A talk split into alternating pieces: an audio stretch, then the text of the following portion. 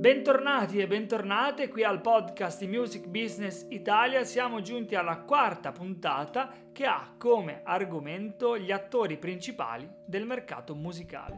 Nel nostro percorso, iniziato ormai un po' di tempo fa, ci siamo accorti che molti artisti emergenti non conoscono il mercato musicale, non conoscono gli attori che vivono il mercato musicale, non utilizzano i termini nella maniera corretta e non sanno quindi poi come porsi nel momento in cui devono andare a raccontare il proprio progetto alle figure dominanti del mercato musicale. E quindi la prima figura che troviamo nel mercato musicale è la figura dell'autore.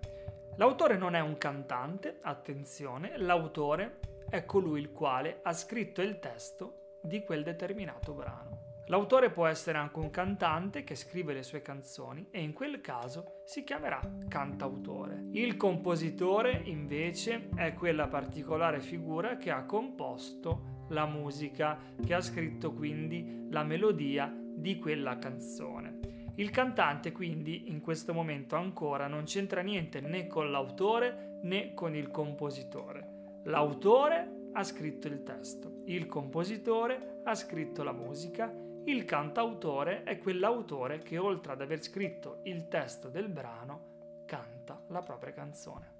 Gli autori dei brani godono del diritto d'autore, in Italia garantito storicamente dalla S I A E, Società Italiana Autori ed Editori, figura che andremo a vedere tra poco, che permette loro di ricevere quindi compensi derivanti dall'utilizzo dell'opera stessa, a seguito però di un corretto deposito ufficiale.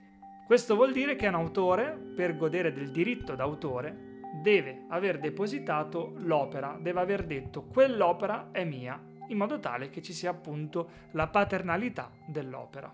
Il secondo gruppo invece è formato dagli artisti interpreti e dagli esecutori. Sono quelle persone che non scrivono brani, non scrivono la musica, non scrivono il testo, ma interpretano il brano, lo suonano o lo cantano. Potrebbero essere ad esempio i direttori di orchestra o semplicemente degli interpreti. Ci sono ad esempio dei cantanti che non sono degli autori, non scrivono dei brani, ma cantano brani di altri autori, di altri compositori. Essi quindi si occupano di interpretarlo. Nel terzo gruppo troviamo gli editori musicali, quelle realtà imprenditoriali che investono tempo e risorse per far sì che l'opera degli autori, di cui curano quindi l'edizione, circoli il più possibile per generare quindi più denaro possibile. Gli editori hanno quindi il compito di cercare di inserire il brano ad esempio in un film, facendolo diventare una colonna sonora, di inserirlo nei videogiochi, nelle pubblicità, di inserirlo ad esempio nei programmi di karaoke, e di fare tutte quelle attività che permettono quindi di far girare il più possibile l'opera. Solitamente tra autore ed editore c'è un contratto che garantisce appunto anche a quest'ultimo di ricevere un compenso sulla base delle attività che svolge per conto dell'autore. Ma comunque ovviamente nulla vieta ad un autore di non avere un editore. È ovvio che poi sarà lo stesso autore a dover fare, oltre il mestiere dell'autore, il mestiere dell'editore e cercare di far girare il più possibile la propria opera. Troviamo infine, nell'ultimo gruppo, i produttori, un termine davvero molto molto abusato e che spesso si utilizza nella maniera non corretta. I produttori sono di tre tipi, c'è il produttore fonografico, il produttore artistico e il produttore esecutivo. Il primo, il produttore fonografico, è l'imprenditore che mette i soldi per far sì che venga realizzato un progetto musicale. Se è un singolo è un produttore, se è un'impresa invece il produttore sarà la casa discografica. Il produttore artistico invece è quella figura che ha la responsabilità artistica dell'intero progetto. In pratica è colui che deve lavorare affinché riesca ad uscire il miglior prodotto possibile nel complesso. Infine troviamo la figura del produttore esecutivo, che è come se fosse una figura gestionale perché organizza tutte quelle attività che permettono di realizzare il progetto.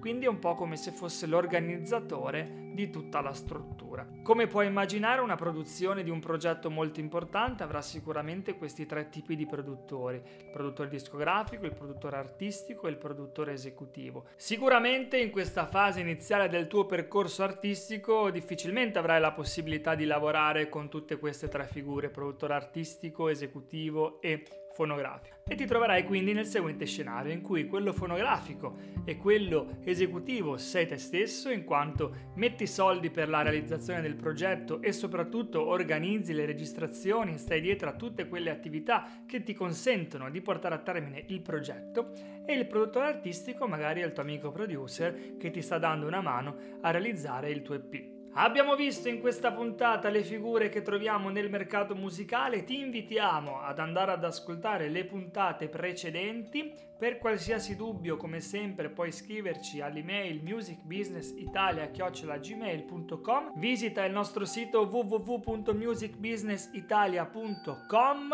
Su Amazon trovi i nostri libri che approfondiscono le tematiche che trattiamo anche in questo nostro podcast. Ti invitiamo a seguirci su Instagram, perché troverai sicuramente dei contenuti interessanti per il tuo progetto, e ti invitiamo a scriverci ancora una volta, ma questa volta in direct, perché avrai modo di avere una consulenza gratuita, di avere un consiglio per il tuo progetto, di ricevere i nostri materiali formativi. Insomma, c'è tanto da fare, c'è tanto da lavorare, ma noi ci siamo. Ci sentiamo alla prossima puntata, e questo è il podcast di Music Business Italia.